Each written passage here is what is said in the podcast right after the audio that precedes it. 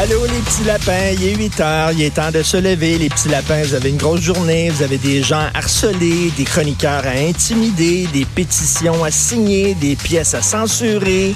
Le Québec vous attend, vous avez des chemises à déchirer. Vite les petits lapins, on a besoin de vous pour améliorer la province.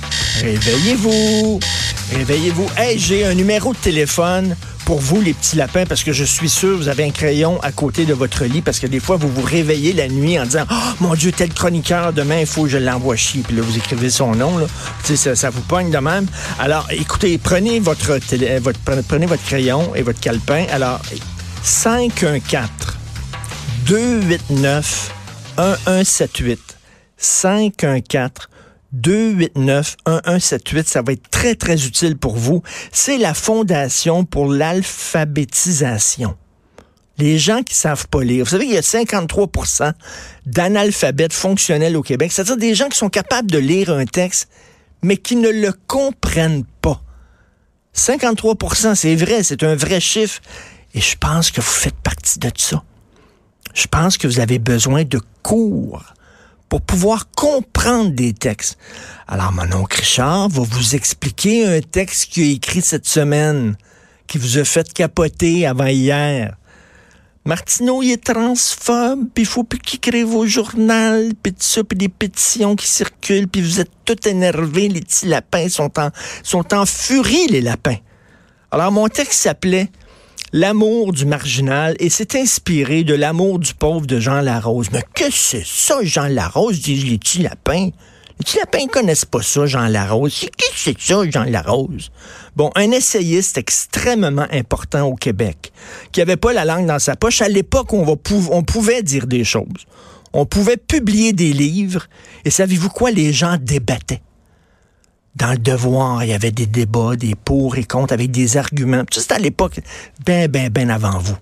Aujourd'hui, vous n'avez plus d'arguments, vous avez rien que des insultes.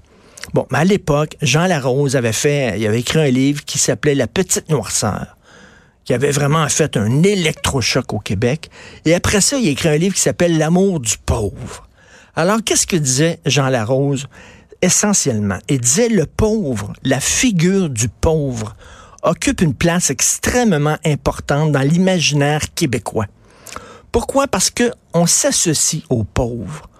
Le pauvre, c'est la victime. C'est celui qui fait pitié. C'est celui qui tire le diable par la queue. Puis c'est comme ça qu'on se voit au Québec, disait Jean Larose. On se voit comme des gens qui sont victimes. Puis on fait pitié puis euh, on tire le diable par la queue. donc, on s'associe aux pauvres, aux gens qui ont de la misère. Regardez, là, il y a plein de films québécois, vous le savez, Vincent Gouzou en parle souvent, c'est tous des losers, surtout des gars. C'est tous des losers, des gens qui sont alcooliques, des pères qui sont absents, euh, qui arrivait chez eux, se faisant engueuler par sa femme, il échappait euh, sa, boîte à outils ses pieds. Cré les petits lapins, vous connaissez pas ça, bon bref. Alors, le pauvre. Et là, moi, j'ai écrit l'amour du marginal. Pourquoi? Parce que je dis la figure du pauvre, elle est remplacée par la figure du marginal. Maintenant, c'est le marginal. On s'associe au marginal. Les Québécois, on est les marginaux du Canada. C'est comme ça qu'on se voit. Et là, je dis comme société, on est toujours... À, vous savez comment ça va vite? Dans notre société, ça va vite, puis on stand vite. sais, on parle de quelque chose, puis après ça, euh, c'est fini, puis on veut chercher la nouvelle affaire. sais, on est les sports extrêmes, les gens qui faisaient du ski à bas, c'est terminé.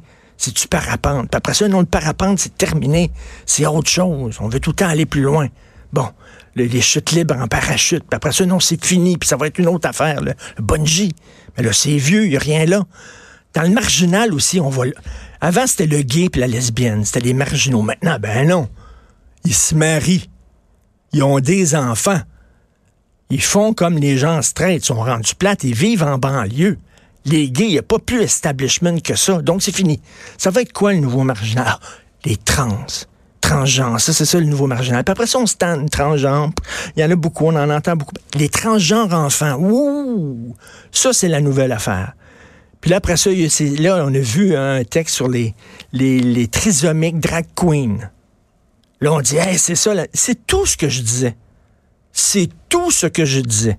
On cherche la nouvelle marginalité et on stand vite, puis on se demande, mon Dieu, après ça, ça va être quoi? Ça va être les lesbiennes aveugles, manchots. It's a fucking joke! Je dis, on est à la recherche des nouveaux marchés. Et là, je suis transphobe. Je m'excuse, mais c'est de la maladie mentale que vous avez. Vous êtes des malades mentaux, graves et inquiétants.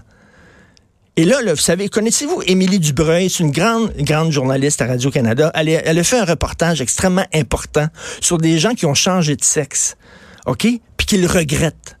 Je m'excuse, mais ça existe. C'est des faits, c'est documenté. Elle a fait une recherche, elle, de plusieurs mois. Elle a fait un reportage sur des gens qui regrettent. Elle dit pas qu'il faut arrêter les opérations de transgenre. Elle dit pas ça. Elle dit qu'il y en a, c'est un fait bon. Elle s'est fait rentrer dedans. Un lobby organisé qui ont dit, ils se sont appelés, ils s'écrivent, puis là, elle, on la cible. Elle, on va envoyer plein, plein, plein de courriels à ses boss pour la crisser dehors. Vous êtes des fascistes. Sous vos dehors, tout cute et fin de petits lapins, vous êtes d'inquiétants fascistes. Vous représentez pour moi l'extrême droite. Des gens qui ne veulent plus de débat, qui veulent ferme ta gueule, on veut pas t'entendre, tu n'as plus de, de droit au chapitre. L'affaire, c'est qu'avant, à la gauche, elle était toute seule à parler dans les médias. Maintenant, il y a de plus en plus de voix de droite, puis ça vous fait chier puis vous le prenez pas, puis vous vous ennuyez de l'époque où vous aviez le monopole du discours, ben devinez quoi?